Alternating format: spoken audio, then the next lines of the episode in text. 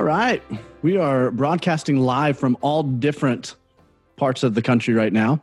And so glad that you guys are joining us here on this particular episode of our live stream video cast that we're doing with the Nothing is Wasted Ministries. This one in particular is about ministering in the mayhem. And so, what we've uh, really tried to do is compile some folks who, um, uh, as panelists who are, who are pastors, church leaders, to be able to speak to us about how to minister in this space. So, whether you're a pastor, you're a church leader, you are uh, a ministry volunteer or a small group leader, you just have a heart for ministry, a nonprofit leader, whatever it may be, we want to try to equip you to be able to um, step in, lean into this this season, and uh, still minister in the midst of all of this uh, this craziness that's going on around us. I want before we introduce our panelists, I want to um, just talk about some of the other episodes we have coming down the pike we just did this past Monday night an episode uh, for you moms called "Navigating the Mess of Motherhood During Quarantine." You can watch that on demand. But my wife Christy hosted hosted that, and we invited a couple other moms on there, and so uh, you can you can watch that on demand. But we're going to be over the next couple weeks going to be continuing to serve you as you live, learn, and lead through this season. And uh, we've got one coming up called "Overcoming Emotional Overwhelm." You guys will remember Allison Cook, one of our resident uh, licensed counselors with Nothing is Wasted, author, speaker, Mike Foster, author and speaker, and host of the Fun Therapy podcast, and Justine Froelker, who's been a guest co host for the Nothing is Wasted podcast, and a, um, a Brene Brown Daring Way coach. They're going to be joining us to help us kind of navigate the emotional aspects of staying healthy through this season. We're also going to be uh, speaking with uh, Anthony O'Neill, who's a Dave Ramsey personality, Joe Sangl, the president of INJOY Stewardship Solutions, and uh, Os Hillman, who leads uh, marketplace leaders and talking about fending off financial crisis. I know everybody's kind of concerned right now uh, as to what this means for our personal finances, for business finances. And so this is going to be a great opportunity for you to log on and, and hear from some great wisdom there. And then finally, we're also going to be doing one uh, called Spiritual Deepening Despite Social Distancing.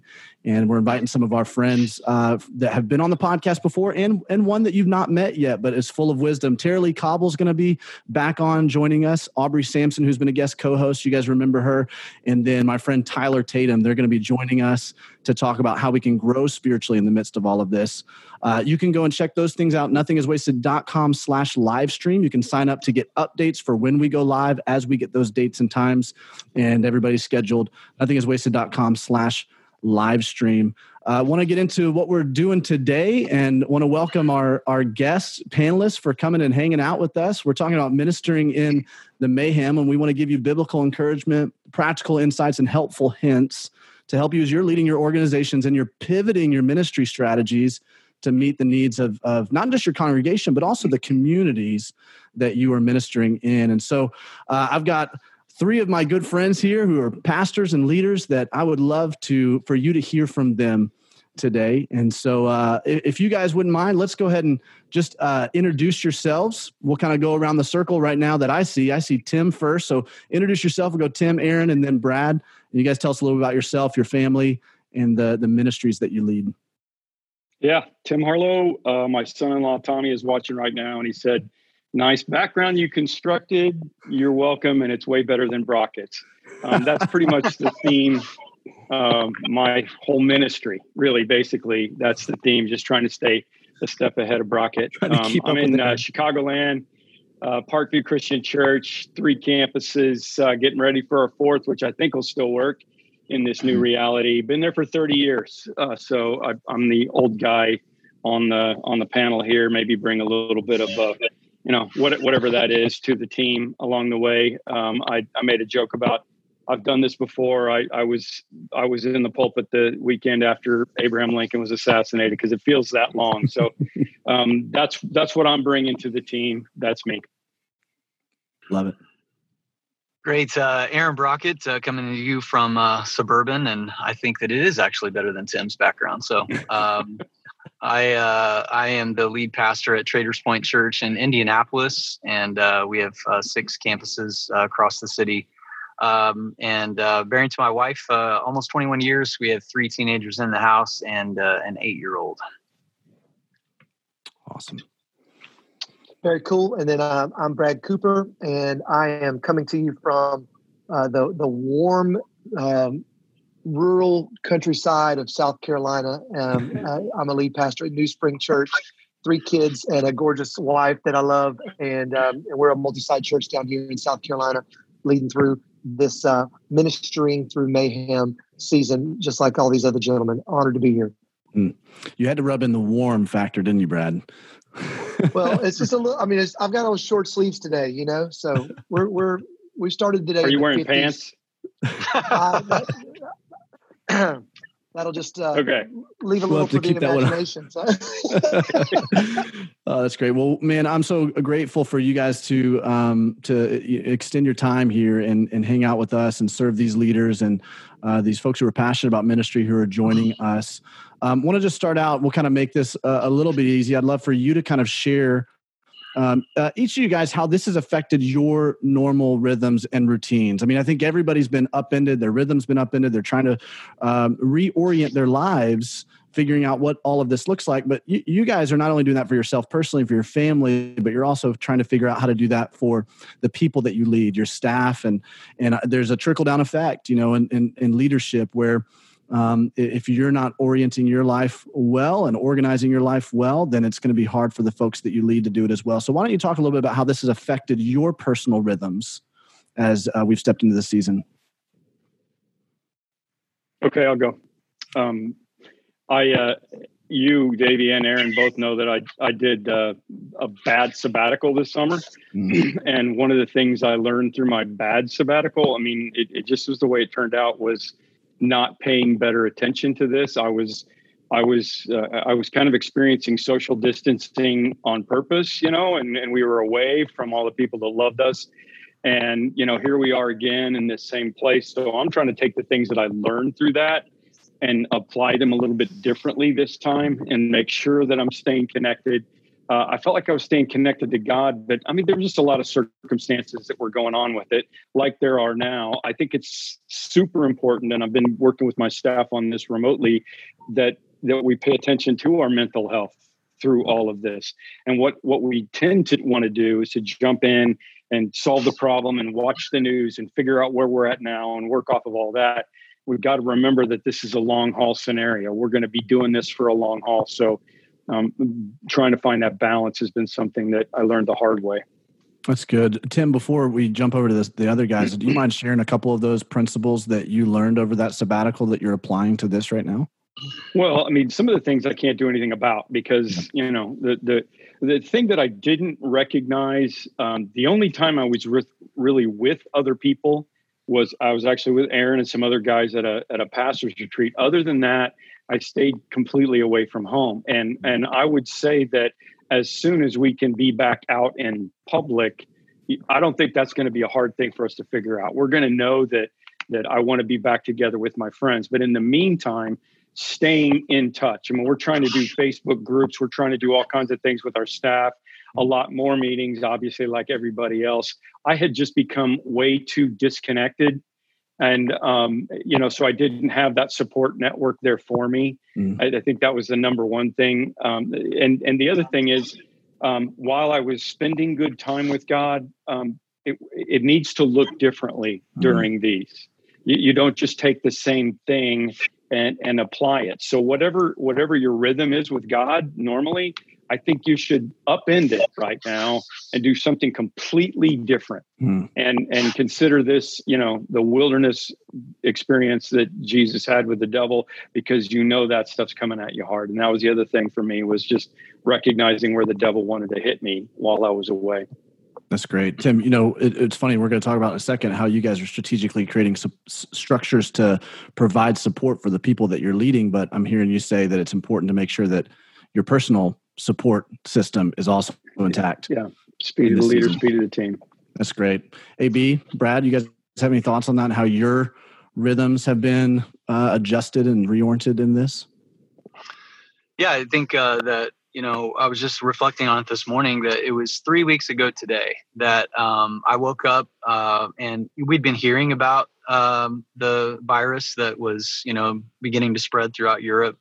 I still don't think that we were all fully like um, realizing you know how real this could be and where it was coming. Kind of felt like an oncoming tsunami or an avalanche of some kind but it was three weeks ago today that i got a phone call from a, another good friend of mine who's a pastor in indy and he just said hey can we talk about this virus thing and what are your plans moving forward? Because mm. i think we need to coordinate our churches. And it was at that moment that i thought this is getting real. And mm but you know obviously it was that wednesday and it was all day thursday like we're in emergency meetings like do we not hold physical services on the weekend? And there was so much going on. And if you were watching across the united states there was a lot of churches that shot videos wednesday afternoon and thursday morning telling their people don't worry we've hired extra staff to clean the buildings. If you're feeling sick don't come to church. We're going to do this anyway because we're going to be faithful through all of this. And for me, the tipping point was when I heard that you can actually transmit the virus and not show symptoms. And I thought, we can't have services. If that's even a remote possibility, we can't do it. And so we made the call uh, trying to be as unified as we could with some other churches in Indy because we wanted to be a unified front on this as the Big C church. Mm-hmm. And as we went into the weekend, I think my whole mentality was okay, uh, when's this going to break? When are we going to get some good news? When are we going to get the all clear? And it was very apparent going through the weekend that that wasn't going to happen. And to be honest with you that first week uh, i didn't handle this well at all. Like i was like uh, we couldn't come into the office. Uh, we uh, i was basically getting up uh, sitting down in the chair beside my bed turning on cnn and doing zoom calls all day with my team.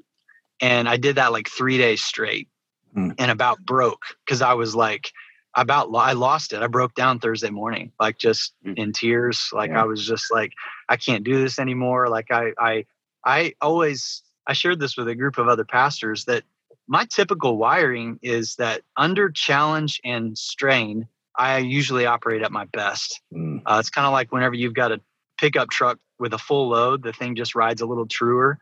Mm. And mm.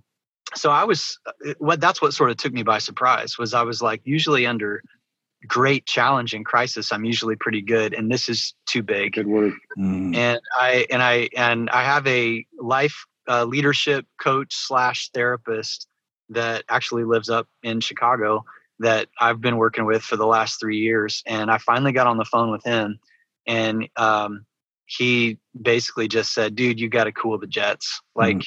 you can't you're trying to stand in front of this massive wave and control it. And he said you can't. And he mm-hmm. said the only thing you can do he is is be as clear as you can with the information that you have. Mm. that's all you can do. And he just said the challenge is with being at home there really is no definitive shut off and turn on point because you're in it all the time. So i had to i had to immediately going into that second week i sat down with my wife and we created a daily schedule where i just had to limit my inputs um, yeah. I'm not turning on CNN because, and I'm really trying hard not to. It was this has been hard for me this week to want to just scroll over and look at the news stories. And what you got to realize is that almost every single news story is an opinion piece, and it's clicks for cash. Yeah. And the way that they get you to read the story, that, that's how they generate their income.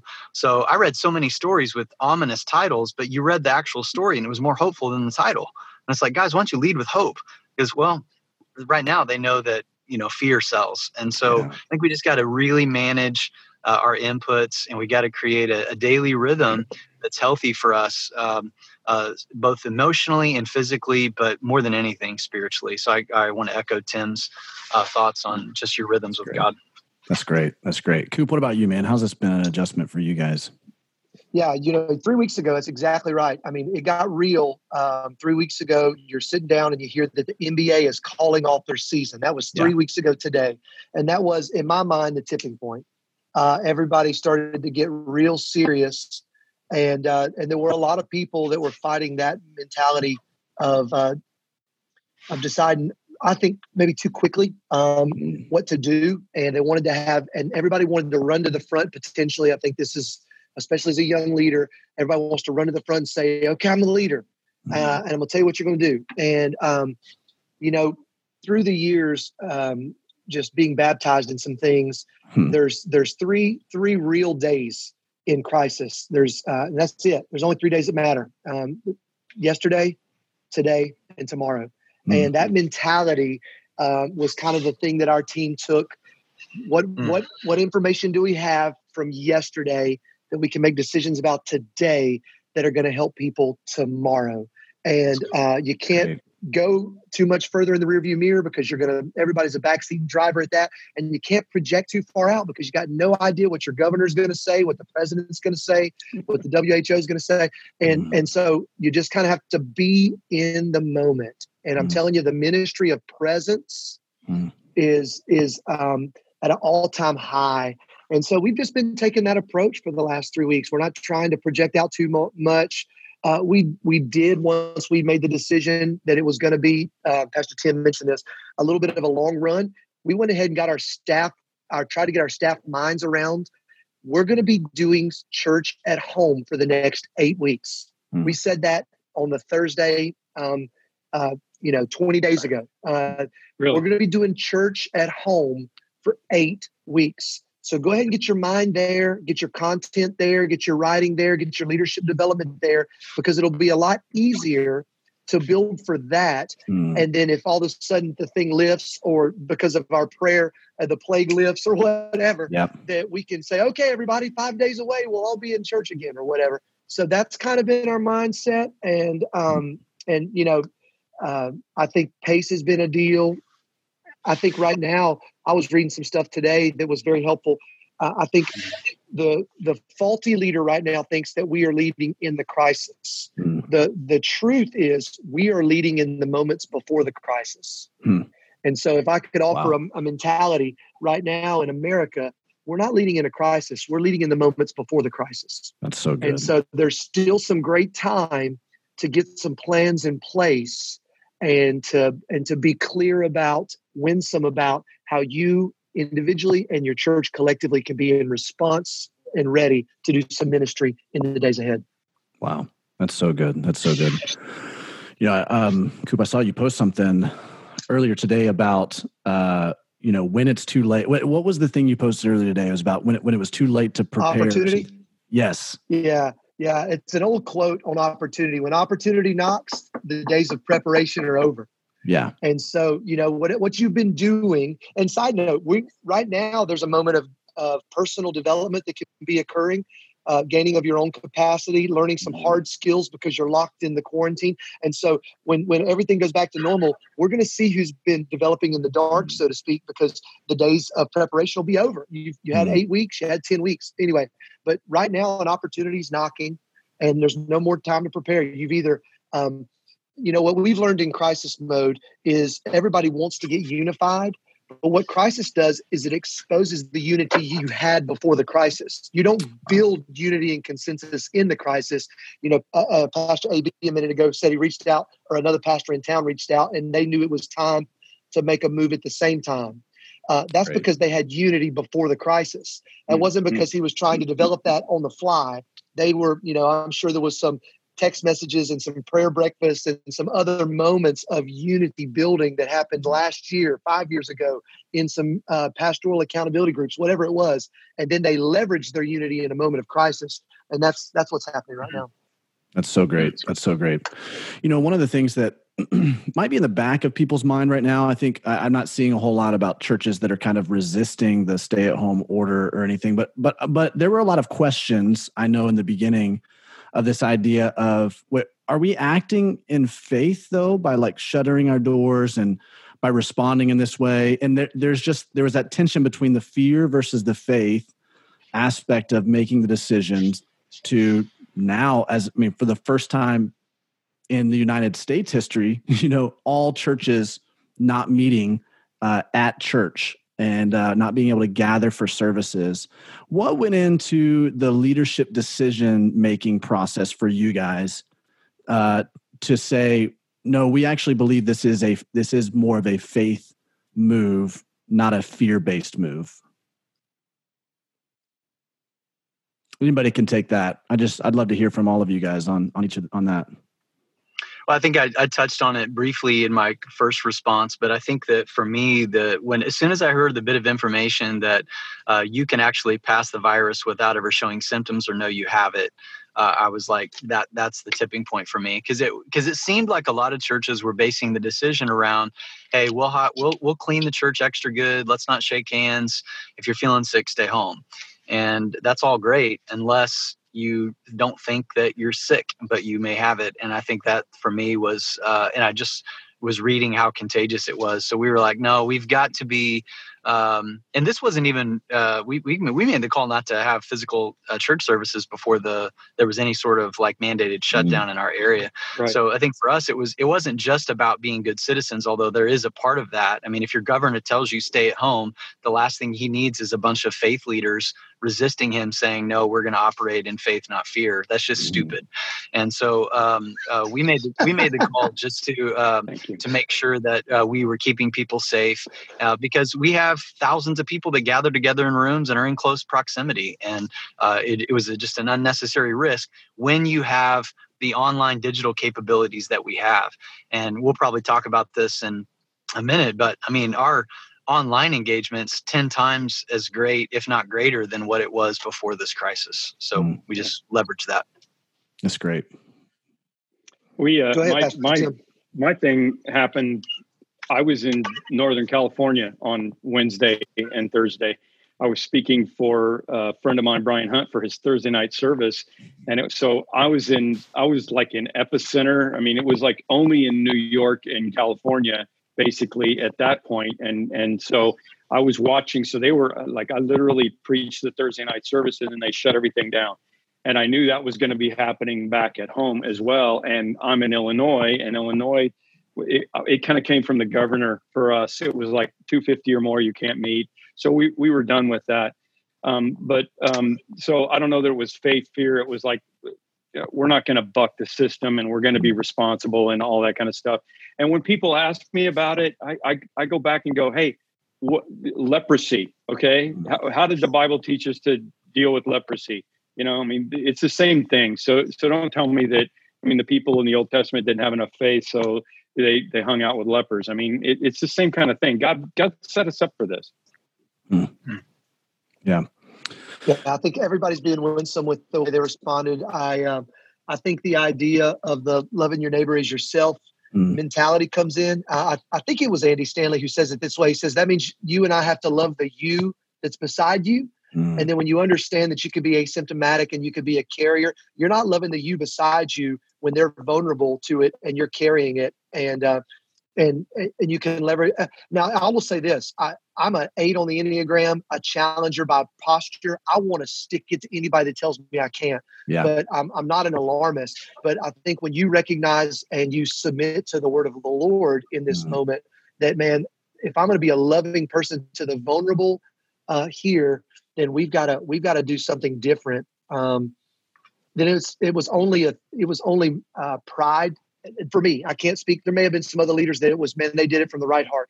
It was mm-hmm. only pride and my own uh, desire to take everybody on a uh, uh, a leadership ride where I flex my authority to say no, we're going to do it. Yeah. And I think that candidly, that's what you're seeing. That's why I laughed at, at uh, Pastor Aaron when he says, "Man, people are just doing the opposite in some places because there are some people out there doing the opposite, and it's like, man, they just want to flex their I'm I'm a boss uh, or I'm the head of this organization mode, and it's mm-hmm. not doing anybody any favors, and yeah. they're being exposed. I'll tell you this, just as a, a segue, um, we made the call didn't have any real pushback. I mean, people were upset uh, from a, I wanted to be a church, but I understand. I got an email yesterday from a sweet lady who I know very well, love her. Um, she was actually at Universal Studios the weekend that we were dealing with everything. Got back on a Thursday, we made the call, and she's a part of our prayer team that comes in and prays over every seat in our largest auditorium. Wow. And she let me know yesterday that she had not been feeling well and had been tested and she could she could not believe and she was frustrated candidly that we had made the decision that early but she was like thank God I was going to pray over every seat every seat in the auditorium that wow. day and who knew that um, you know she would come down and be sick and so I'm like thank you Lord that we didn't make that wow. decision yeah holy cow Wow. Well, I want to stay a little bit more in kind of the thirty thousand foot view. For we're gonna we're gonna zoom in and go practical here in a second. I know AB, you talked to you alluded to that that we're gonna try to zero in on some stuff. But there are there are leaders and there are um, you know pastors that they a number of sizes are represented a size congregations size organizations represented that are watching this right now. And so i think it's important to really talk about some of the principles that are transferable across the board before we kind of zero in on some of the how to or maybe this applies to your situation maybe it doesn't. So i'm curious all of you guys have led through some pretty tremendous seasons of of crises and I wonder, uh, we've already talked about a couple of those principles that you've mentioned. You know, Brad, I love what you said, as clear as you can with the information you have and commu- communicate that. But are there some other overarching principles that have helped you and your teams to navigate this and to lead through this particular crisis? Well, I think that uh, I think it was Carey Nieuwhof who said this, and I really, really like it, and I'm holding on to it. Is he said, "Crisis is an accelerator," and mm-hmm. um, I think that um, we don't want to minimize the pain that we're going through because there's going to be a lot of unemployment, there's going to be a lot of sickness, a lot of death, uh, a lot of anxiety and fear. I think that's way high right now, yeah. perhaps uh, higher than any time in recent history, uh, for other than maybe 9 11. Um, and so I don't want to downplay any of that. I do think that we're we we are trying to navigate the whitewater right now. We're mm-hmm. riding out the storm. The storm will end. It will end.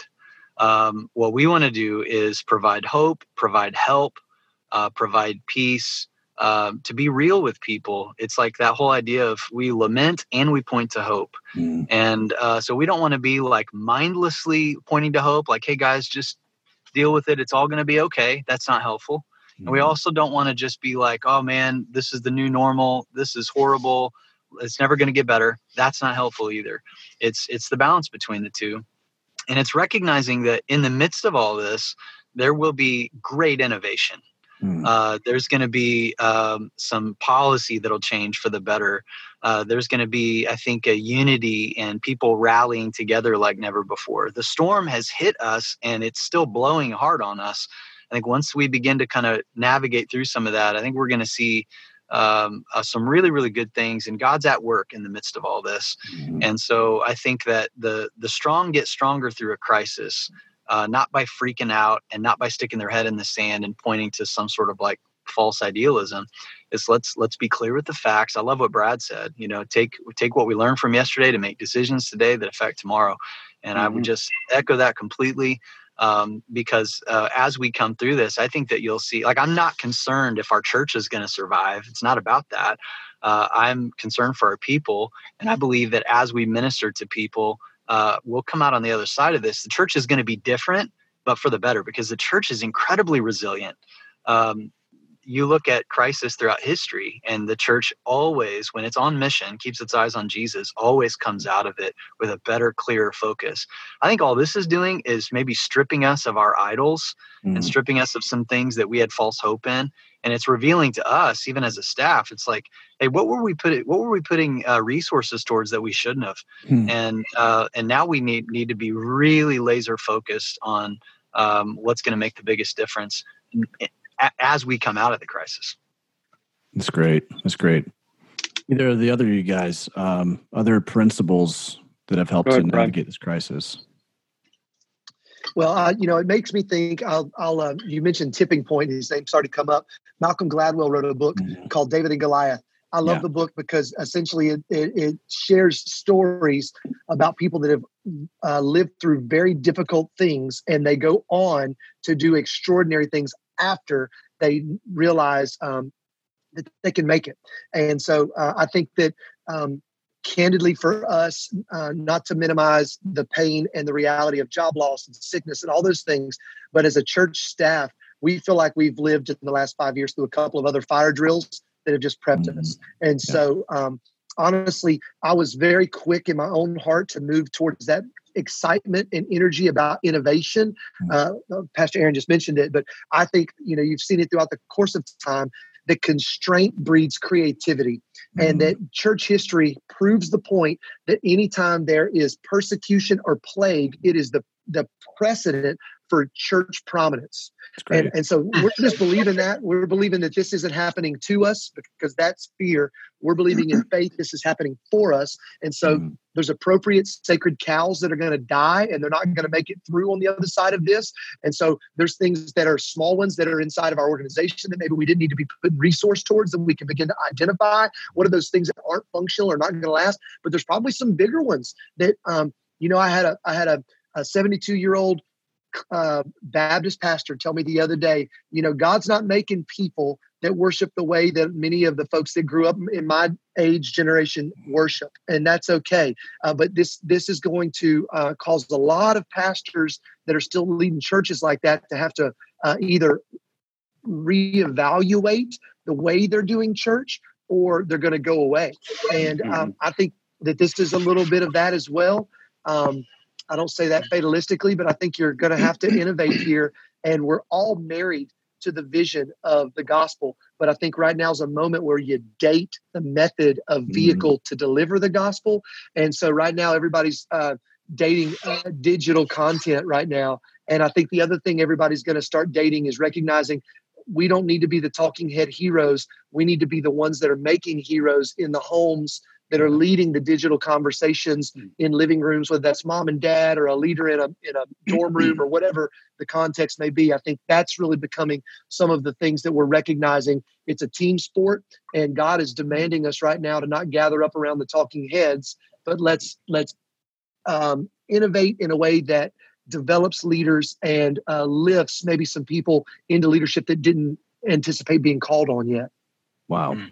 So good, Brad. So good. Tim, your thoughts? Yeah, I, I uh, Brad, you're a beautiful talking head. Um, I think that, uh, I think that um, the persecution, you know, Jesus told us to go into all the world and preach the gospel, and then everybody hung out in Jerusalem. And finally, persecution came along and shoved everybody out of Jerusalem, yep. and we went into the whole world. I think um, I don't think God sent this. I don't mm-hmm. I don't want to call it a plague, but I think that there's something about what's going on right now that is causing one of those again mm-hmm. tipping points for even those of us like the three churches represented here who have been focused on get everybody into a building. Oh, well, we're not going to do one building now. We're going to do multi-site now, right? We're still getting them all into a building, and now we've been forced to go into all the world and and we thought we were doing it but we weren't doing it with the kind mm. of purpose that we're doing now. So i would say for every level leader that you've got out there right now listening to this you need to figure out what this is going to look like. Uh, number two uh, we're being very realistic. All the business guys i talk to everybody else um, you need to be realistic okay? There's yeah we may get some money from the government and the CARES Act and, and all that kind of stuff. And that's going to be wonderful. But this is not going to go well. And our people are not going to give like they've been giving before. And it is likely that we're going to have to, you know, make some deep cuts. And so one of the things that we're doing right now, we're not obviously laying off anybody or doing any of that, but we're looking at what we're doing right now. And I would encourage every leader out there, don't wait around and and put your head in the sand and think oh well you know surely it'll come out okay. Right now you need to be going whack whack whack with your budget. You need to be thinking about all those ministries that you don't need to be doing. And and as brad said man this is a great time for us to reevaluate the things that are going and make it you know make some decisions. So do that now. Number three i'm gonna i'm gonna roll this out this weekend. We embrace the suck. Have you guys heard that mm. phrase Oh yeah, it's a yeah, CrossFit phrase right there. Come on. It's a CrossFit phrase. Actually, it was Navy SEAL phrase.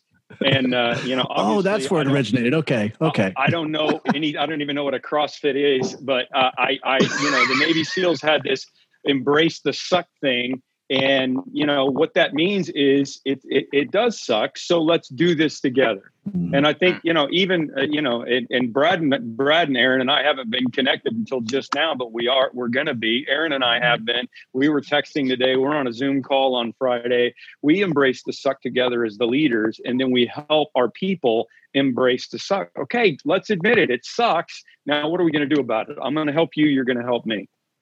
That's great Wow.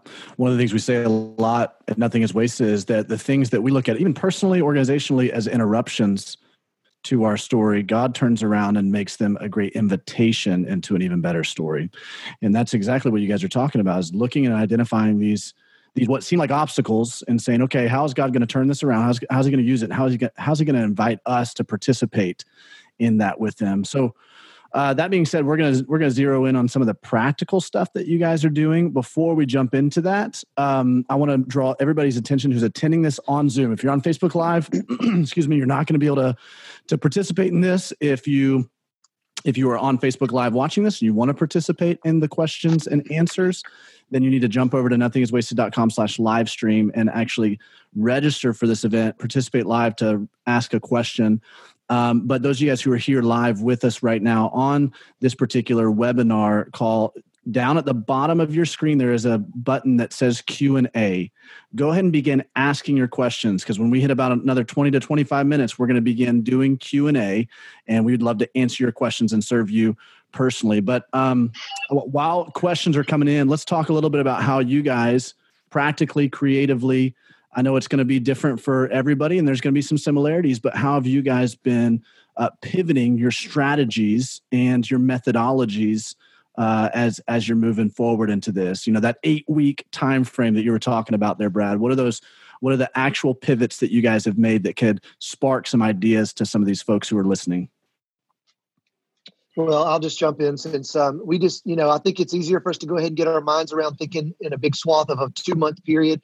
And then if we have to get the chance to pivot because of good news, it'll be easier to pivot back to the old way than it is to snap everybody's brain into thinking, oh my gosh, it's going to be way longer than I ever thought it was going to be. So let's go ahead and get embrace the suck um, you know, another Navy SEAL language linguistic that I think is good is we all don't rise to the occasion. We sink to our level of training, and that's mm. what's happening right now. Everybody's sinking to their level of training, and so for us, one of the things that we we did sink to is we created our digital content, and we're going to create uh, what we qualified as NewSpring at Home, our church service at home. But one of the things that we had learned over the last three years in terms of um, some innovation we've done in house and training our staff is uh, not doing church the way we've always done church. And I have no idea what my brothers are doing right now. So this is in no way to try to put a juxtaposition up and against anything else. I'm just telling you something we learned was we need to, when you're looking at digital, you may have heard this too.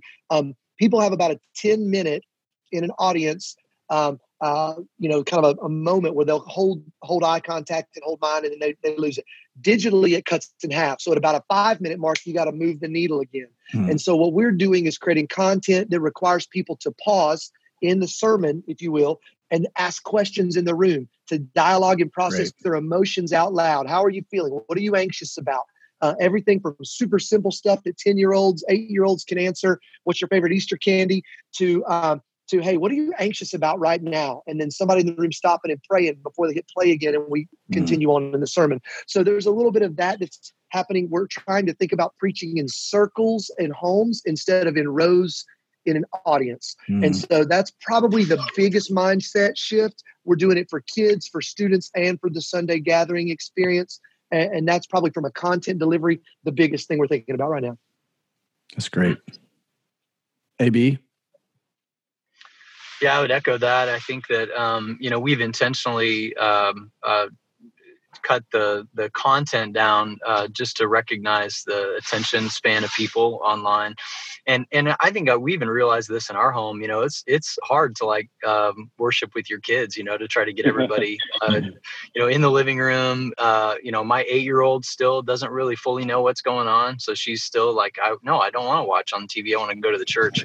And so i think trying to trying to provide resources for families to have uh, conversations with their kids. We're doing a Facebook Live thing tonight, like how to deal with anxiety and loneliness. Because uh, I think those real practical handles, because right now, what Brad just said is so true. Uh, we are, I think, one of the weak areas of weaknesses in so many of our churches is, that's being revealed is have we developed leaders at home? Mm. And so I think we've got to develop a lot of content and resources around helping men and women be leaders in their home uh, when they can't take their kids and drop them off in a classroom. It's, it's on them now. So I think any any kind of helps that we can get, touches throughout the week. Uh, hmm. I, I'm a little leery right now of like producing more and more content because mm. it's coming at us from everywhere. Like every time exactly. I open up every time I open up Instagram, it's it's another pastor wanting to do another yeah. talk. My, yeah. The live feeds are like crazy, and it's like mm-hmm. a rabbit hole. And the last thing I want is I'm trying to figure out that balance of mm. I don't want to inundate our people with more content from us, but I also don't want to give the appearance that we're not there for them either. So it's a real thing we're trying to figure out like day to day when to offer content and when to maybe hold back. And I think more than anything, they just need to know that you know we're there and mm. uh, they need our they need our presence, not necessarily our content. So it's a it's a fine line to, to try to figure that out. That's great. That's a great word, AB. Really good. Yeah, I think for us, we um, we did the you know obviously shorten the service. You're going to do it different.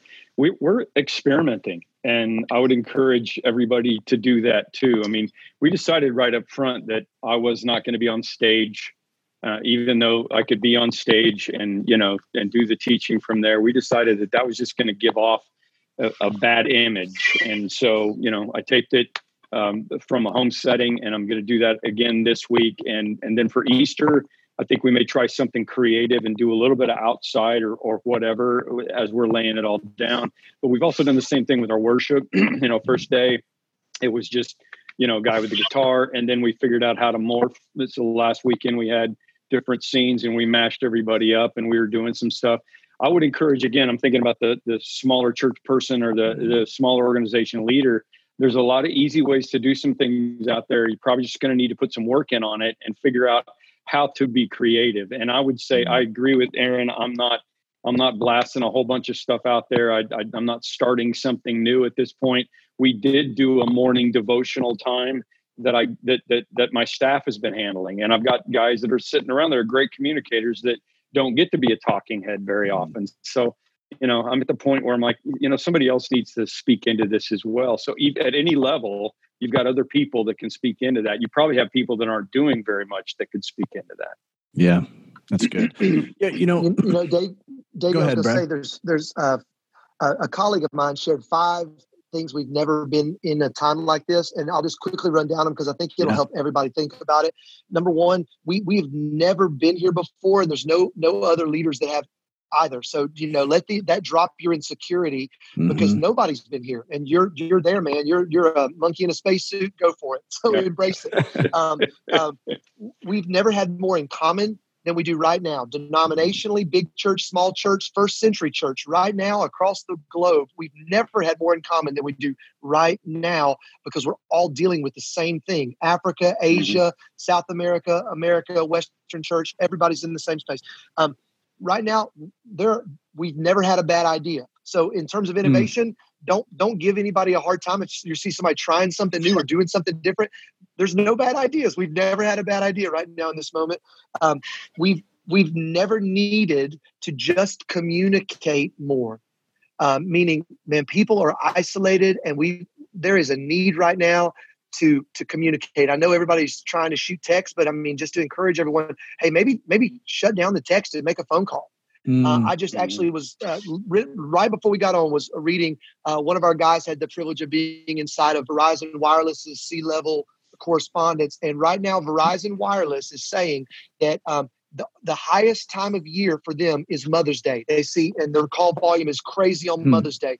Right now, every day of the coronavirus is running at call volume levels as of Mother's Day. So, wow. so people are on the phone right now at ultra high levels.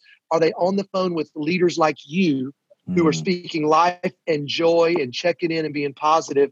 So people are at home or they're looking for time on the phone. Let's be those voices. And then the last one is this. Um, We've never preached to more people right now that are considering death at this high of level. Yeah. So across the board, whether it's themselves or loved ones or vulnerable people, right now they're thinking about death, and we're talking about the gospel, man. We, you know, there's people thinking about the grave, and we're the only people that have that the the the verbiage to talk about an empty grave. Mm. So, man, take that into your considerations as you're considering whatever your innovation is, big church, small church those were five nevers that my colleague gave me, and I just have been just marinating in it for the last couple of days. That's so good. Wow, that's good. You know, we've talked a bit about how you guys have adjusted your, uh, especially your Sunday services or that environment. Um, so many churches are set up right now for small groups, you know, circles rather than rows, and the discipleship process to do that. And now it's very uh, limited because of the the quarantine. What what are you guys doing right now as far as some innovative thinking around getting people connected to each other? It's not limited, man. It is unlimited. That was you took the bait. You took the bait, Tim. Love it. Yeah, I mean, I I figured I figured I'd do it first because these guys are pretty smart. Um, man, it's just blowing up. I mean, my 82 year old parents learned how to do Zoom, and they were connecting with their group in their church in Fort Wayne, Indiana. I mean, eh, you know, and eh, they're not the greatest at technology. Their VCR still is there and it still flashes 12. it, it, it's just, you know, I mean, it, I'm telling you, they they've embraced it, they're understanding it, and they're connected in community. And I think it's blowing up this whole idea that everybody has to be in the same house, everybody has to be in the same location. Mm-hmm. That's great. Anybody else want to speak to that? I mean, I know that's a pretty thorough answer right there, but any other thoughts that you guys have? pain causes change, right? And it, mm-hmm. until the pain threshold goes up to a place, and that's it. I mean, there's a lot of quote unquote old dogs that weren't willing weren't willing to learn new tricks. They are now. Um, one of our campus pastors was telling the story about this sweet 88 year old woman who pulled up to the church to learn how to digitally give because she wasn't going to be able to drop her tithe check off Wow. Uh, in these days. And I mean, and That's he shared awesome. that with our staff, and he was in tears talking about it because this sweet yeah. saint was just not going to not uh, you know, uh, give her tithe to the church in a season that is um, critical. And I just thought, man, that threshold of pain is causing everybody to learn and and and be willing to step into change. I think right now that that level of uh, people being okay with change, um, while it is a unique season, just to say again out loud, people are willing to shift right now, unlike any time in our history. So not not to not to horse everybody too quickly into innovate mode, but just know that um, if you've got something that's been lacking momentum that you've been trying to, you know, just kind of keep alive, don't do it because mm. right now, as you move back into whatever's next, people are going to be willing to shift and change. If you're thinking about changing service times when you come back, now's the time. If you're thinking about adding uh, that ministry that's really needed more momentum, now's the time. If something needs to be finally done away with, now's the time. People are ready for Good. change in this disruption, unlike any time in our leadership life. That's great. Mm. Something you guys mentioned earlier, you know, persecution and plague moves the gospel forward, advances the gospel forward, and advances the church forward more than anything else, as we've seen throughout history. And um, I, you know, one of those reasons is historically speaking, in the you know the second century, the plague that took place in Rome, Christians were rushing in. They were putting themselves at risk and in harm's way to be able to minister to the the tangible, practical, felt needs of people who were sick, while everybody else was rushing out. How would you guys say, as leaders, uh, the church? Should should should do that or should have that kind of mentality. What does that look like? How does that play out in this particular crisis under this particular context?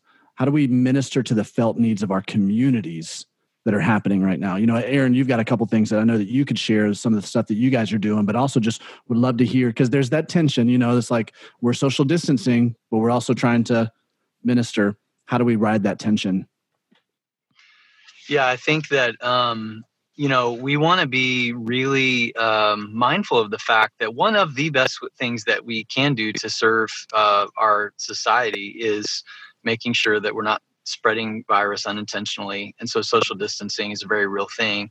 And so uh, I, I, know we have a lot of people going how can i help? How can i serve? And that's been one of the frustrating things about this particular mm-hmm. crisis is that the way in which we are sort of wired up as christ followers is hey man let me jump in. Tell me where to go.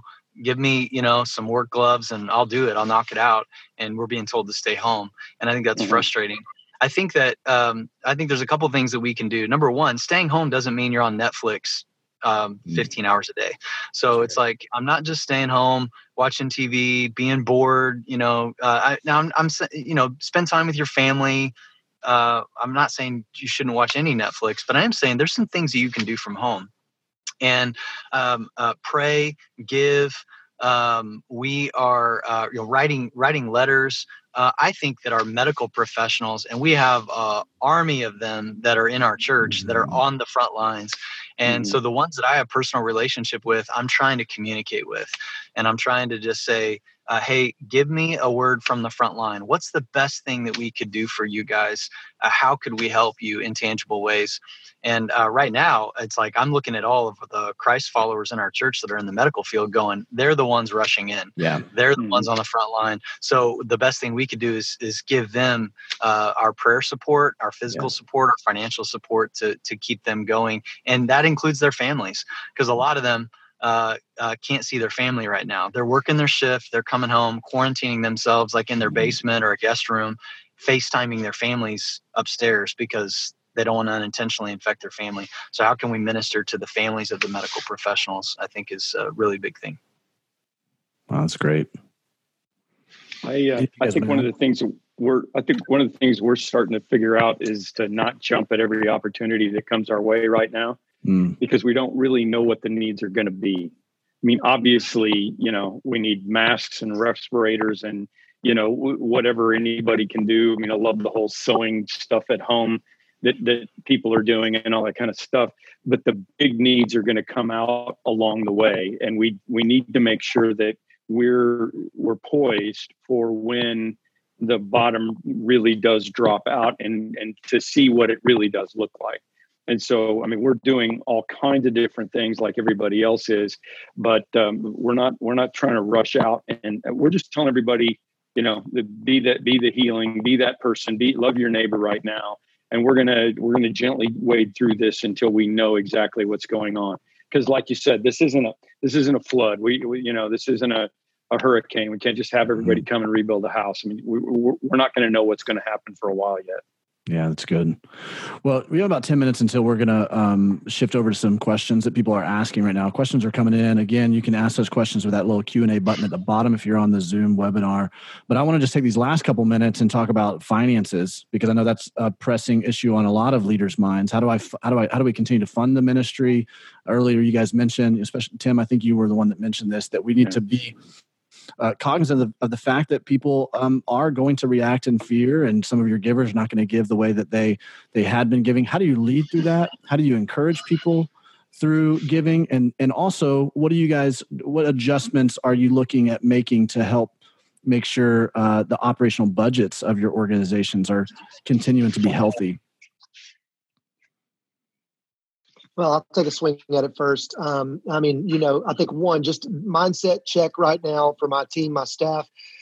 Um, we all said yes to preaching the gospel for free long before we ever got paid. Mm. And so I think just to re- revisit that that truth that man, this is the job I said yes to doing if nobody ever gave me a dime. And that's still in my heart. And I just want to speak and, and stir that up in any of my team because you know what? We might actually get to do it for free. Now, that's mm. not going to be the case, but, but I just want to make sure that that mindset is there for all of us. I mean, mm. dang, uh, you know, Paul made tents. And if I got to go out and figure it out to make ends meet, I'll, I'll do it.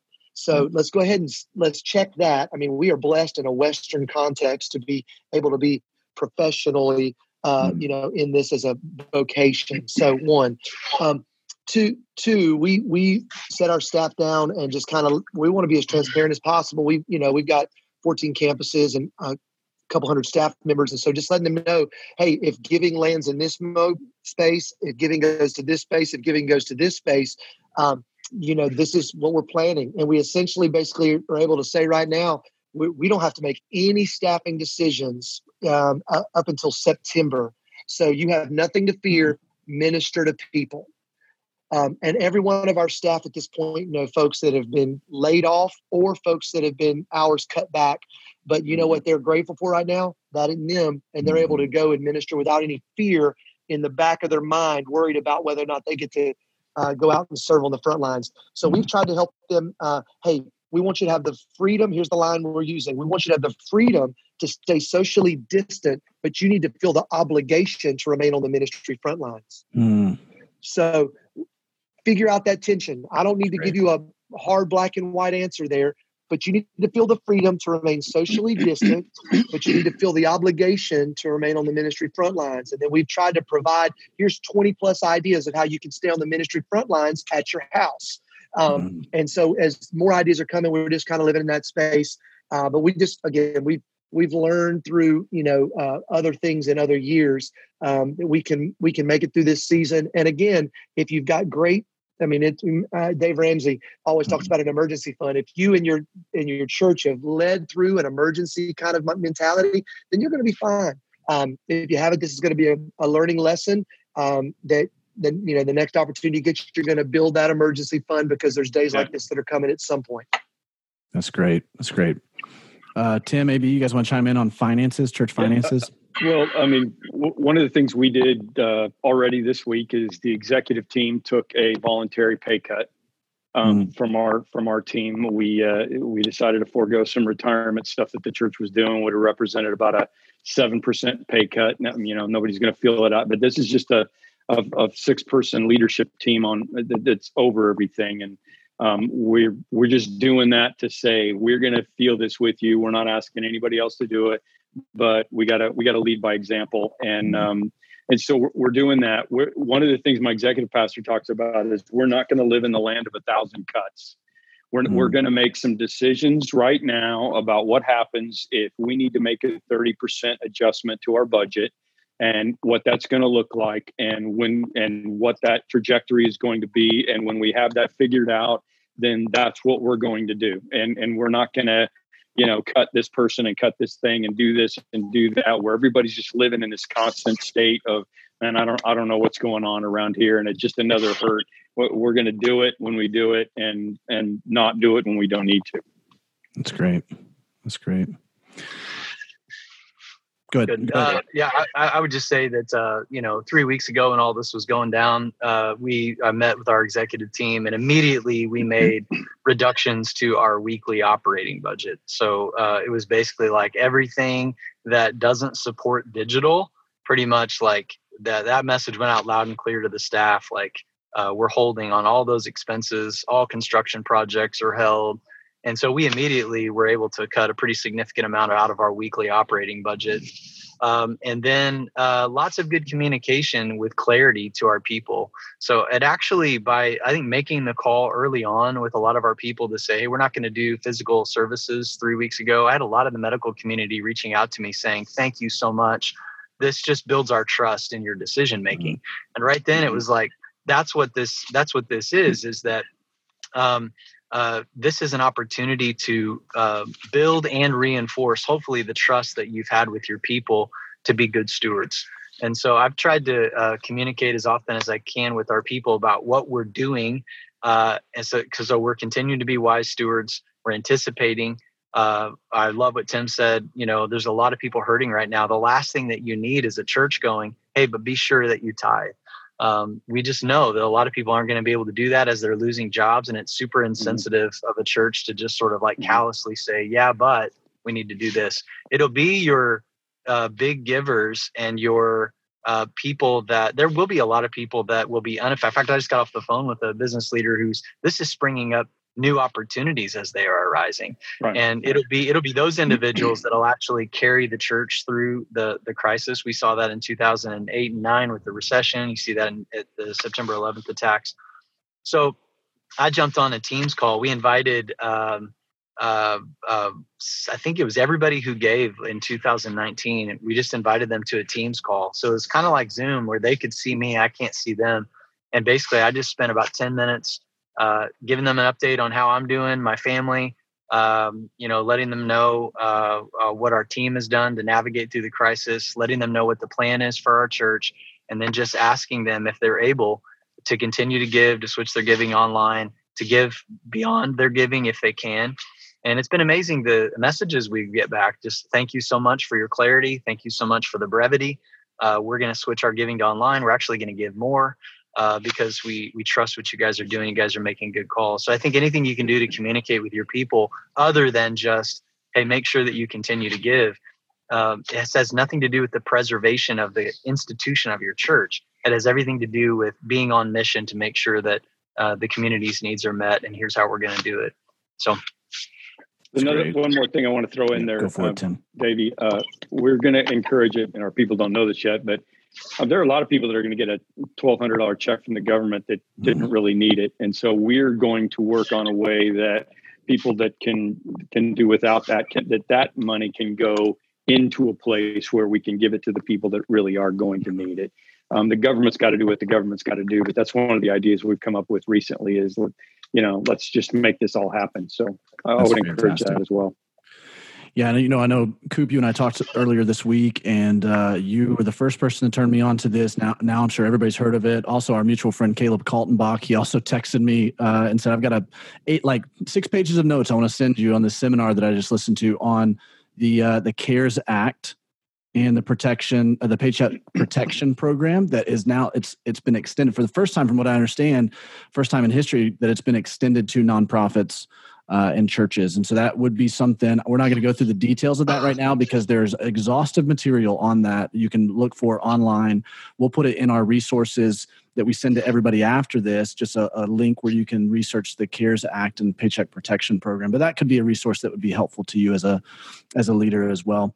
Um, all right, we're going to shift over to Q and A. Before we do that, uh, I want to make you guys who are attending this uh, aware of an opportunity that you have. If you're uh, if you're a Christian leader, Christian marketplace leader, you're a pastor. We at Nothing Is Wasted are partnering with Ken Roberts. If you're familiar to Nothing Is Wasted Ministries, you'll you'll remember Ken from his episode 29 um, and and he is uh, offering uh, some coaching for pastors and Christian marketplace leaders. Uh, he is fantastic in seasons of crisis like this. He was a local church pastor for almost 40 years, uh, pastoring two thriving and growing organizations.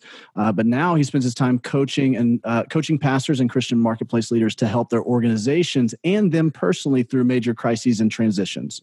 So this isn't for everybody, but if you feel like this is a season right now where you need some um, uh, just some more robust um, one-on-one walking through this with your your your own personal life or your organization ken is a fantastic friend coach mentor of mine.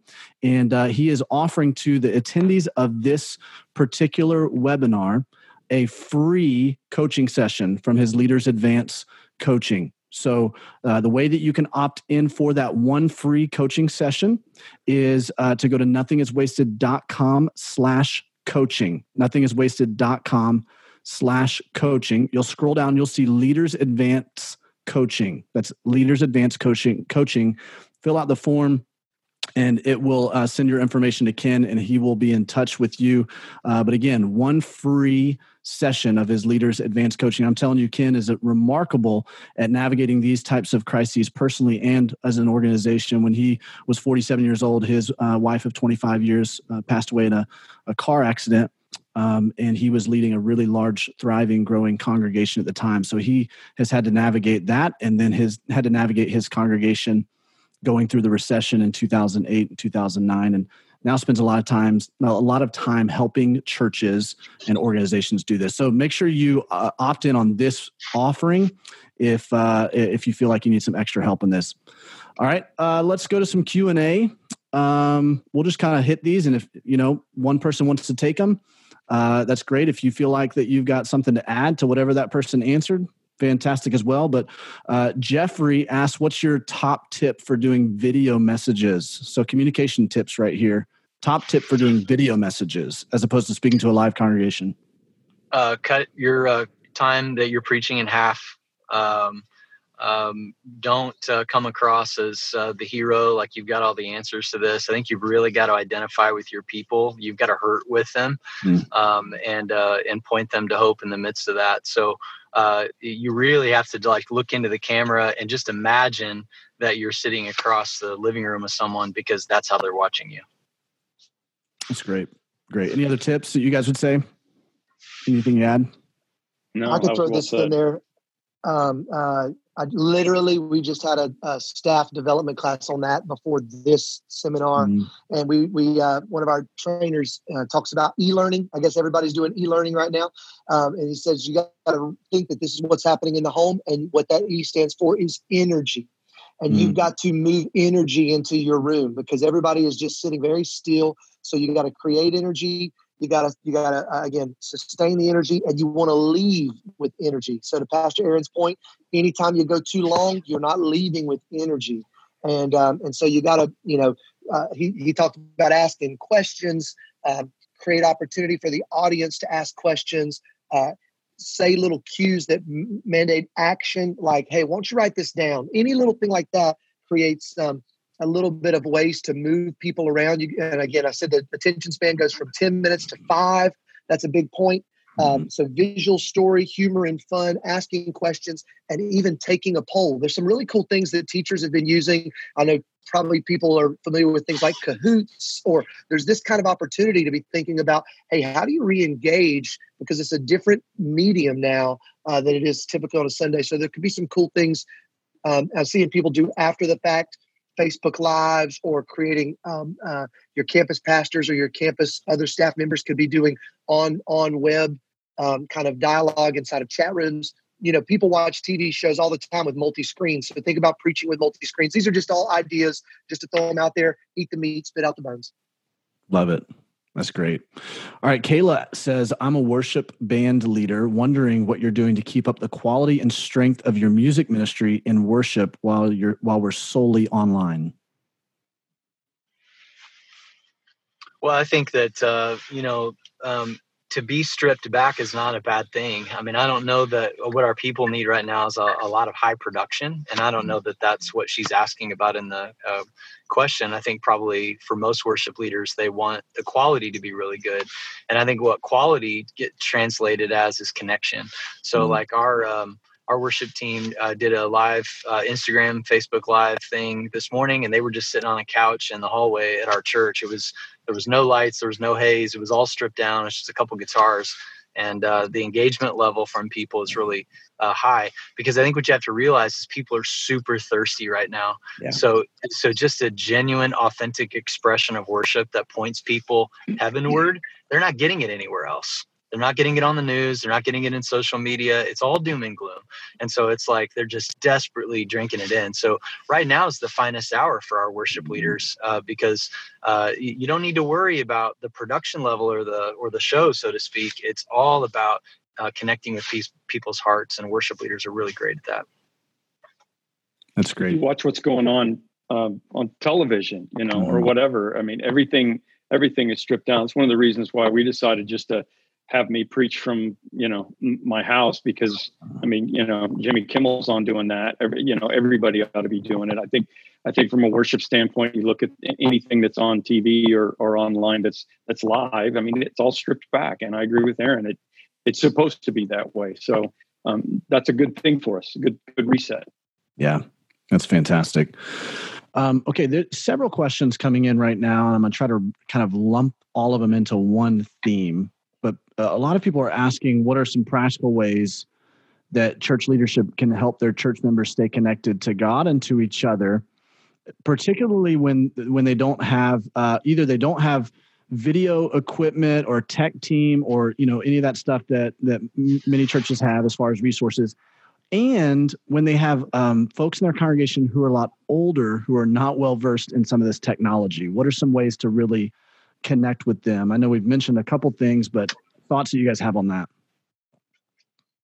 Well, I think you got to do it graciously, but I think now more than ever is the time to get them educated on it. And the pain point of not being able to meet is a really gifted thing for the future. So, I mean, you know, teach them how to use a Zoom call, teach them how to do a FaceTime. Uh, somebody walk them through it. You can do that. Um, but I think giving them a phone call, um, you know i think this is where you get your neighbor to neighbor stuff going on i mean if you if you've got elderly folks in your in your cul-de-sac or in your apartment complex asking them if you can even if it's just you pass them the note because you don't want to put them in vulnerability space uh, can you go to the store for them can you know can can I uh, mow your lawn for you?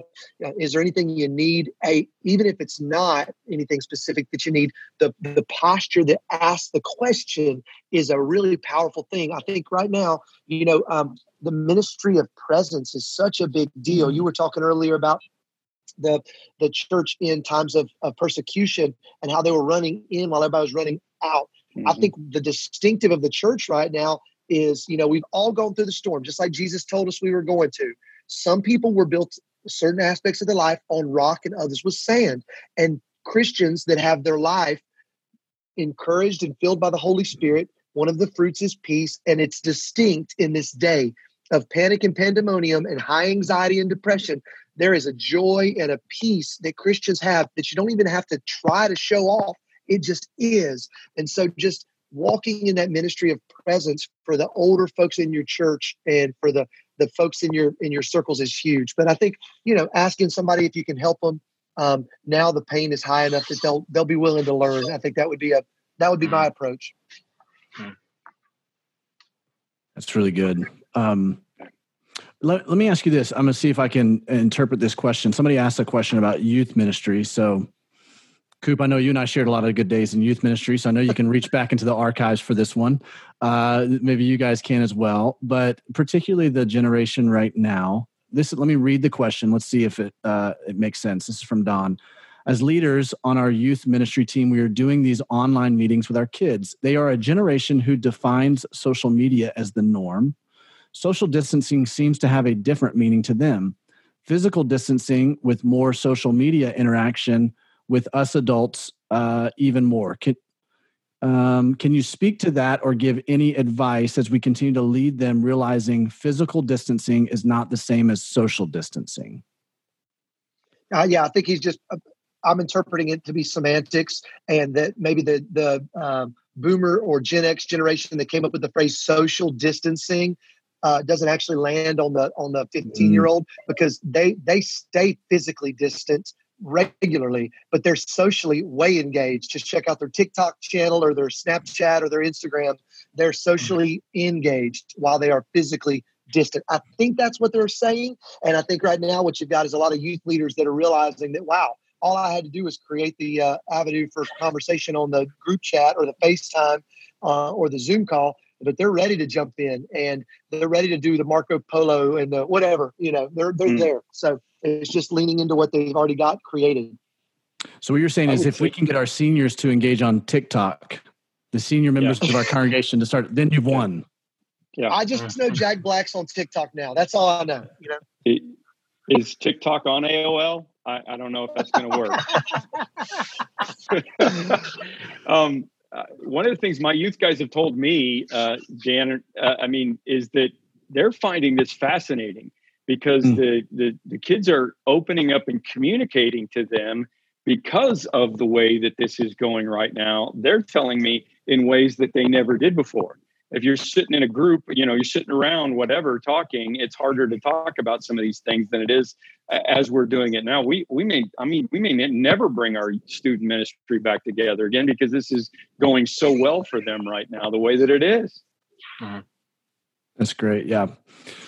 Um, uh, how much how much are you guys preparing as a leadership team? This is someone who wishes to remain anonymous, but uh, preparing as a leadership team for a welcome home when the shelter in place ends? Uh, how much do we need to keep that on the forefront of our minds um, as as far as playing the first church service back? What does that look like in, in your minds?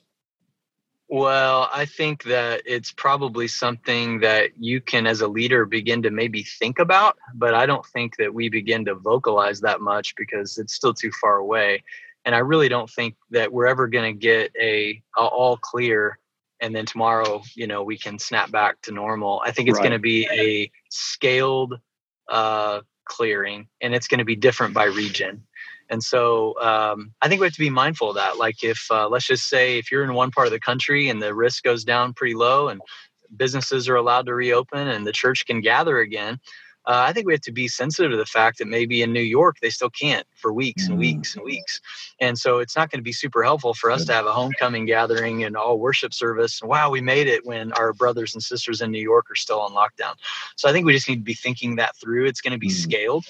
So I'm thinking about it off in the distance, but I'm primarily I'm not letting myself spend too much time there because I need to think about the reality of the day that I'm in. Now, no doubt this will end at some point. History just shows us that. I was reading up on the Spanish flu last night, and it was encouraging me just because just recognizing what they went through.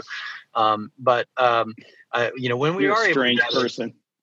Uh, yeah, well, I think strange, that's I think that's man. legit. I mean, I'm reading a book about Auschwitz right now because I'm like things in perspective. You know. Well, well, Tim's never been much of a reader anyway, so that's no, true. But, uh, I don't even know what, what is this flu of which you speak. I don't know what it is. I've never been but, to uh, Spain. but but history is a good teacher and i think a yeah. lot of people have forgotten that that that the spanish flu was way more dire and we made it through and there's such a thing called the roaring 20s like right after that. Mm. so we do we do know that there will be an end date to it. We can celebrate as a church but i just think we have to be uh, realistic in the sense that i don't know that it's going to be hey guys uh, four weeks from tuesday we're having an all-night worship gathering to celebrate the end of the virus. I just don't know it's going to be that cut and dry.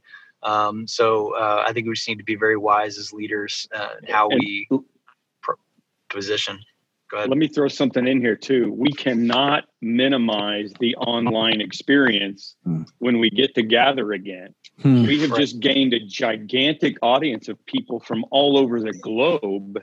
And if all of a sudden we make this big deal about everybody gets to come into our building, all those people just went, Oh, I, I thought I was a part of this, but hmm. now I don't feel like I am. I mean, I'm really nervous about that. It's a good point. Yeah, I, I will uh, add that you know you've got you've got him on another panel later on. Tyler Tatum, mm-hmm. who is uh, hanging out with you later on in the uh, uh NIW panel world, he put in front of our creatives, "Hey, we need to one be thinking about the scalable." Um, and so when this thing does happen, and we have certain campuses because the the limit's 250 or the limit's mm-hmm. 500 or whatever it is, how can you scale this threshold up um, to uh, when we do get a chance to all gather together again, it'd be good to just have a general thought, but not not anything that's again it's way out there. So for us, it's ordering. Hey, who are the folks that are going to make up that band? What songs potentially could we be learning and just kind of have in front of us? If there's some new songs, yeah, but it's um, it's nothing that is. I mean, again, we even talked about once they throw the the you know the hey everybody can gather again. It may be beneficial to stay in the digital home experience for mm-hmm. one more week and get one more iteration so that everybody can kind of finalize that moment and then instead of meeting in four days after they lift the band meet in meet in 12 days after they lift the band mm-hmm. all together mm-hmm. again and so you know kind of have a week zero so to speak um, so there's a, there's some ideas out there uh, but I, I think pastor tim's right to be thinking there's some stuff that we better you know if we could snap our fingers and fast forward six months from now if we haven't um, adopted some of the things, the learnings from these days, we've missed it. We've exactly. missed it. So, what is it we're supposed to be learning right now so that we can, uh, you know, mm. innovate in a way that that adopts that in the future? So. That's great. That's good. Wow, so good. All right, last question, um, and then we're going to let you guys go. You guys have been so gracious with your time. Kimberly asks, "How can we pray specifically for our our church leaders and church leadership and their families during this season?" I think you got to ask them if you've got access to them. Each each person's different. You know, you got four kids. You got kids that are uh, in your house, kids that aren't in your house. I think one the posture to ask. I I, I have absolutely had more people ask me from the congregation. Um, one, letting me know they are praying for me, and two, letting me know uh, they would be willing to pray specifically. But I think because this thing is a little bit unique and people deal with it, um, you know, in unique ways. If you have the opportunity to ask your pastor, that alone uh, would, you know, obviously pray. But if you can mm-hmm. shoot them an email, or if you've got their phone number, or if you or you you know get to them on social media, ask them how they could pray. And it's changing all the time, so it may be different this week than it is mm-hmm. next week, and just based on the things that are happening and and you know like the fact that the president said two days ago it's not a two week thing it's april 30th now all of a sudden churches are starting to have to think a little differently, and your pastor may have different prayer requests. So those are the kind of things that I would suggest. Mm. That's great. I, I think uh, just praying um, uh, for uh, pastors and leaders, like in their loneliness, you know, I think that there's, uh, there, you know, every pastor is always like, "Yeah, I'm as good as my last sermon or as good as my last Sunday." That's just real talk. And if they tell you otherwise, they're lying to you. And That's so true. I think that there's this like sort of like fear of like dude i haven't been able to gather with my people or or you know even though the online engagement's been super high there's still that like human thing of like am i going to have a church when all this kind of clears and um and I, I think one of the most encouraging things for me is like when our people have reached out to me to ask if they could pray, to say, Pastor, we need you to take care of yourself and your family first. But then they just like reassure me, hey, we're with you. I've had I've had a number of people just text me, call me, it's an honor to be in this with you. We're with you. We're 100% in. Like we're going to navigate this, and it's just I think uh, given me it's just encouraged me uh, day by day, and I've been really been grateful for it. Great. I agree. I would say uh, the one unknown thing that most people don't get out there um, that we have to deal with is the weight, and I just that's the only way I can I can explain it. There's this huge weight. We thought we were going one direction, and now we're going another another direction, and this thing is just weighing on us. It doesn't it doesn't matter how you know what are, what other things are going on in our life. It weighs on us, and it always did as a leader of a church. And I don't care you know, a leader of any organization doesn't have to be a church. There's a lot of weight, and that weight just got really, really heavy three weeks ago. Mm-hmm. For sure. Well, guys, we appreciate your time so much. Uh, thank you for the wisdom and the insight that you brought forward. I know it's super helpful as people are trying to learn how to to lead, as they're trying to just get up tomorrow morning and figure out what the next best step is. And um, and so we just really, really appreciate your time. And uh, we want to make sure that you guys who are watching this and you're attending this, we're going to send you guys an email with some resources. Before we sign off, do you guys have anything, Tim, Brad, Aaron, you guys have any resources specifically that you would want to make sure we send to those folks who are, if not, it's fine, but who are attending this that can be helpful? I just uh, I'll I'll attach this to you, but I just received an Evangelical Council for Financial Accountability about the CARES Act. I think that you mentioned that earlier, but I think that's yeah. going to be something. Some some aspects of that are now. Some aspects of this benefit us are going to be really experienced at the end of the year in terms of deductions that businesses and givers can really partner with. That's not for now, but that will be for the end of 2020. I think that's something that every um, pastor and or non for profit leader out there should take advantage of and know um, about. Uh, and then I will just recommend, you know, man, I'm reading a ton right now we mentioned the the persecution. The Rise of Christianity by Stark is a recommendation mm. that I would recommend out there if you've got some extra time on your hands. And what are you doing in the reading and development in the dark? Um, uh, there's another one called Revival in the Hebrides that my team is reading right now from Duncan Campbell, and it's it's again it kind of speaks to the fact that revival falls on the back of a lot of these moments. Um, and uh, this is a Scottish revival of, of yesteryear to recommend. And then I, another one I know that's doing a really cool deal right now is Theos U. Uh, Nathan and Gabe Finochio. Theos U. It's a it's a you know theology web based subscription. I think Aaron mentioned this. Don't watch 15 hours of uh, Netflix, but if you want to watch a couple of hours of some theology while you're stuck in your house, get your brain sharpened and educate yourself because there will be a time when this is over and then the, then the opportunity will be knocking at the door and the days of preparation will then be over. So those would be some recommendations I'll throw at it. That's great. Aaron, you got anything particularly? I know Tim, you shook your head, said no, nothing in particular, but Mm, oh, those, those are excellent. I think maybe in addition to the EFCA, I think Vanderbloemen's done some stuff that you yeah. might uh, link to yeah. and check out, um, and uh, that would be some helpful resources. Yeah, well, and I would just say, uh, any, all the three of us, any any of you that want to get on our website and find what you can find, man, we're all willing to share. Um, That's you know, absolutely I mean, right. There's a there's a lot of us that have been jumping in and doing sermons together. We didn't talk about that, but you know, we had to had to change gears on all of that, and we're still thinking about what it looks like going forward. We want to share whatever we have, so feel free. That's great. That's great. And I went ahead and put guys in that chat um, the the coaching offer that I mentioned earlier from Ken Roberts, nothingiswasted.com slash coaching. Scroll down, you'll see Leaders Advance Coaching if you think that that is something that would fit your time right now. But guys, I appreciate your time so much. One of the things we learned from the motherhood one that we did the other night is that there's no way on Zoom for me to log off the webinar and still hang on to you guys. So everyone is going to get the, a little scope into us saying goodbye awkwardly as well to each other. so, man, I just personally appreciate you guys, each one of you, and the impact you've had in my life and uh, your friendship and uh, what you're doing in the world to to minister to people. So, thank you so much for agreeing to join me with this. Thank you, man. Good to meet you, Brad. Love you guys. And, hey, as well, I was going to say, Davey, you're you've always been a class act, but now I'm getting to meet two other gentlemen today. That man, I appreciate you all the more because uh, brother Tim, brother Aaron, you you guys are the real deal. And I thank you for um, the way you lead. Love you, Ben. Yeah. Yeah. Um, yeah. Thank you, Davey. Great to be with you guys. Appreciate it. Yep. See y'all.